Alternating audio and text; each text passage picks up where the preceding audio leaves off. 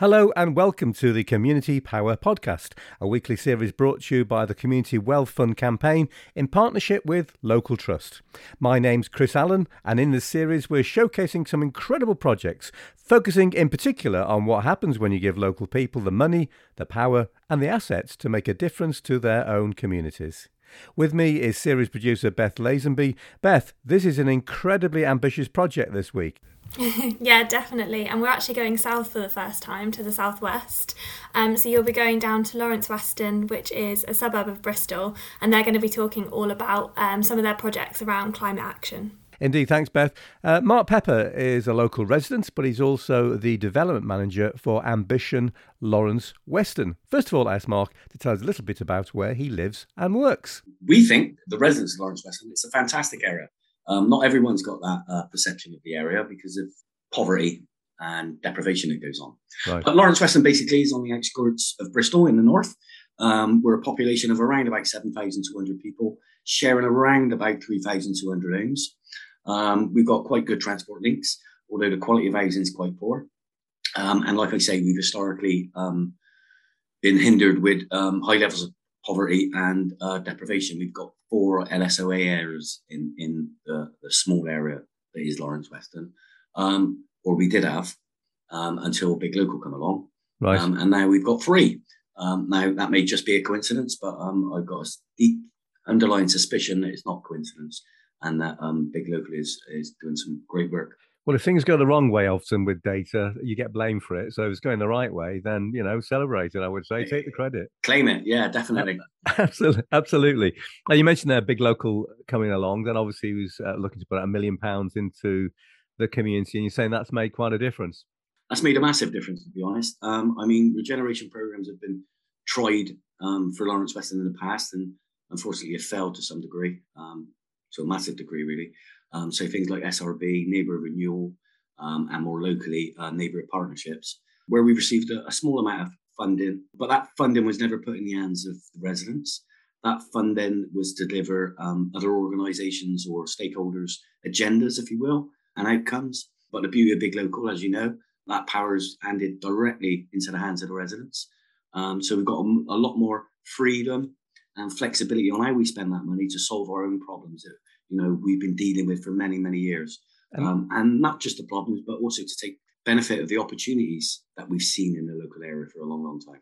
No, you yes, you, that was your starting point really, but then you've used that to be ambitious, and especially ambitious around the environment, around climate change, and also you know establishing other organisations that have come on the back of Big Local that help sustain the work that you do. Yeah, definitely. And I mean, don't get me wrong, climate was a million miles away from our thought processes um, eight years ago. It was a million miles away from our thought process up to about a year, two years ago. And I think the reason for that was the fact that we, we felt we had more pressing priorities um, as a local community. And, you know, you know, we hear that the uh, ice caps are melting thousands of miles away, but we also know that the food in our freezers are melting just down the road because we can't, you know, we're suffering from fuel poverty. So we try to engage the, the, the ones more aware of climate change and how it's going to affect, especially areas like ours, more uh, deprived areas, more vulnerable to the um, climate changes, if, if you will. We did struggle to try and um, get any engagement around climate. As soon as we mentioned climate, they sort of um, backed off a little bit. What can we do down here? Actually, yeah, exactly. We're, and we're more, we're more worried about the dog poo, actually, mm. to be hmm. honest. That's our environment. Exactly. And the residents that are involved in Ambition Arts, in the planning group and the other groups, we, we, we felt exactly the same until we stepped back and thought, hang on a minute, what is it we want? What are our priorities? And they're so interlinked. So what, what is it we wanted? We wanted good quality housing. We wanted affordable housing. We wanted uh, to get rid of fuel poverty. Um, we wanted fresh food. You know, we wanted a, a, nice looking place, lots of plants, lots of wildlife. Until you, you know, take a breath and step back and then realize, well, hang on a minute, that's exactly what climate is. You can't get away from climate. Everything we're doing has got a, a, a climate, you know, take on it. So, for example, we've got a gardening group. So we've got lots of residents that want to go around and and beautify the area, make it look a lot more pretty. You know, that's going to affect the biodiversity of the area.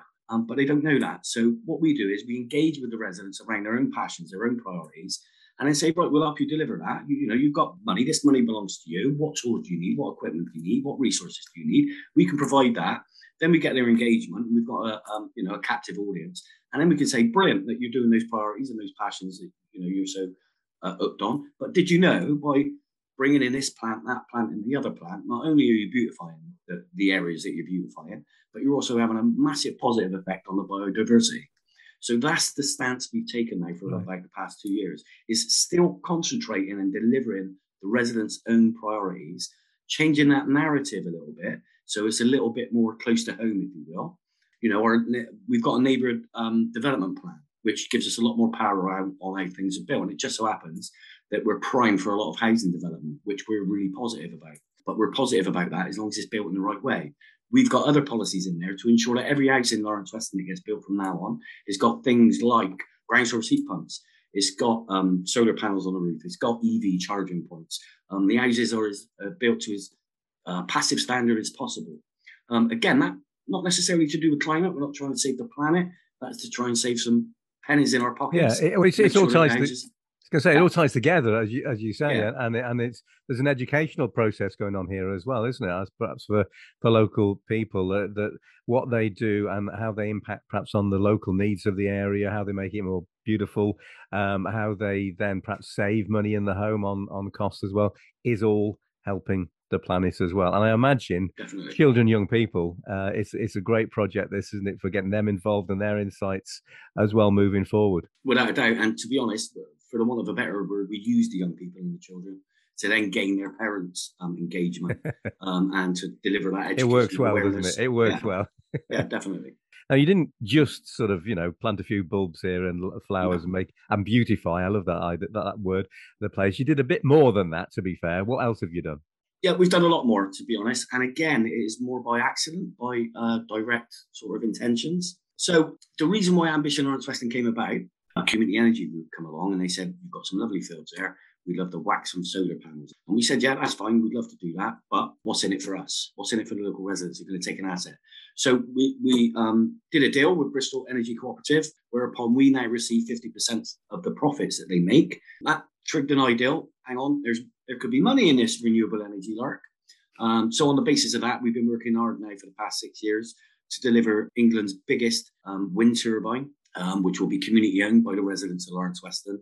And again, like I say, Chris, that wasn't to save the planet. That was because we could see the economic opportunities there. At the same time, we realised and appreciated the, the climate benefits as well. Um, we're also planning to put a training centre at the bottom of that wind turbine and deliver um, live data into schools to show them exactly um, how much energy their wind turbine is producing.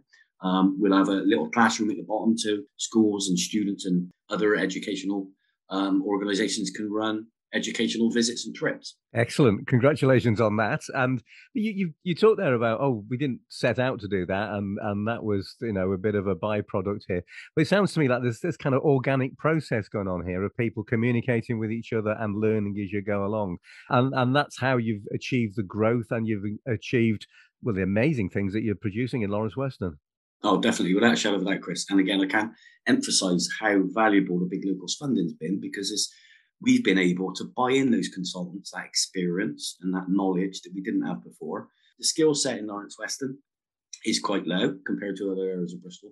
So a lot of the projects we're doing, we're building 38 affordable, energy efficient homes. We're building a brand new 2.5 million pound community centre for um, the social infrastructure. It's going to be highly energy efficient. It's going to be a showcase for all the different renewable technologies that are out there. And we hope to deliver uh, a renewable energy and modern methods of construction skills academy from that building.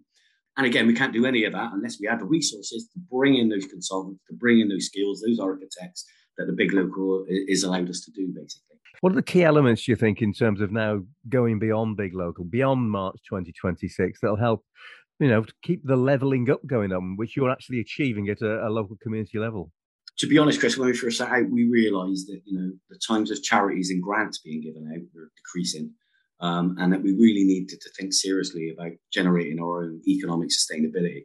So every project that the residents wanted to see us deliver or demanded for us to deliver, we've always looked at that project. Right, we'll deliver it first, and then we'll look at it and see how possibly, if at all, that project or or you know that outcome can lend itself to generating economic sustainability our journey was a, a, journey of consultation, really, finding out what it was the residents felt about the area, what they wanted to see um, improved, what was not so good, what was already good. So we did a massive door knocking operation where we door knocked every resident, give them a massive survey to fill out. Like we get a lot of visits from people saying, "Can this be replicated in other areas?" And it most definitely can, in my opinion. As long as you put the power into the residents' hand and those resources, you'll be surprised how motivated and how engaged they become, and how empowered they feel, and the confidence it gives us as well to go out and do that. I think some tips for other areas is don't do what we did in the beginning. All we did was lambast everyone um, and get quite confrontational with you know stakeholders and decision makers. We've now learned that by delivering what they want as well as what we want, you get a better outcome. Always consider compromise. Um, I mean, when we first started it, is we wanted that, and that, that was the end of it. But listening, communicating with those stakeholders and decision makers, um, has put us in good stead, I think. Let's talk numbers then. Um, you know, hundred thousand pounds a year, roughly, big local, as, mm-hmm. as realised. As you move forward, what's the kind of income you're able to now use as as a, essentially a social enterprise. You're still doing social good, but you've got the enterprise element, which is bringing money in. What are you able to sustain the same level beyond big local, or is it going to grow, or you don't know yet? Our wind turbine is our you know golden goose, if you will, and we can expect anything from 150 to 300 thousand pounds a year income from that. Um, so that will last for 25 years. Um, so that's that's quite big in itself. But then I think you need to look at the other investment that we brought in the area. So we brought a supermarket in the area when they said it couldn't be done. that was that was millions of pounds worth of investment. Some of the changes we've made with the housing, we've been very pro development for housing, providing the housing suits our need, providing the residents benefit from it. So there's around about another 20 million pounds worth of housing that will be coming into the area. We've changed the bus service. We've put pressure on the bus service to deliver a public transport um, service that, that, that, they never did to the places of employment. So we can now access more jobs and more opportunities. If there's any opportunities to create economic sustainability, big organizations and big private business come in with the capital to take advantage of those straight away, um, whereas we can. So we're, you know, the, the low hanging fruit is all, always gobbled up by private industry um, and those with the capital. Um, so that leaves us a little bit, uh, you know, a disadvantage. Where we have got the advantage is in our power as local residents with our voice. A key outcome of big local, and you described Lawrence Weston, you know, very well earlier in terms of the way the way the community was, the way it was seen. Do people see the community now differently? You know, after this nearly ten years of developing, or they just sort of saying, "Oh, look at that big thing over there." You know, is it is it seen as an asset to the community? Do the people sort of say, "Hey, this is this is this is good. We like living here more than we used to." Well, Bristol, as a local authority, do um, a quality of life every couple of years, and we've seen, you know, the quality of life or the people's perception of their quality of life in Lawrence Weston um, increase, which is a good thing. Um, I think, you know, we we we don't have direct contact as such with every resident, so it's difficult to sort of gauge whether or not they feel that the area is definitely increasing, uh, improving. All I can say is that um, the local groups and um, social infrastructure is increasing. People are getting more involved. There's more volunteering going on. Lawrence Weston was always a place you were sent to when it came to housing and not choose to live. Um, and just gauging by the amount of um, private built developments, open market housing is being built and gobbled up and really taken up quickly. Aside from the crisis of housing, I think that's that's quite a good statement that not only do residents feel that the area is improving, but outsiders feel the same as well. There's little old me who's lived in Lawrence Weston all my life being invited to COP26, which was quite an experience. Um, so that was the residents being invited. We've had our name mentioned in the House of Commons just a couple of a couple of weeks ago.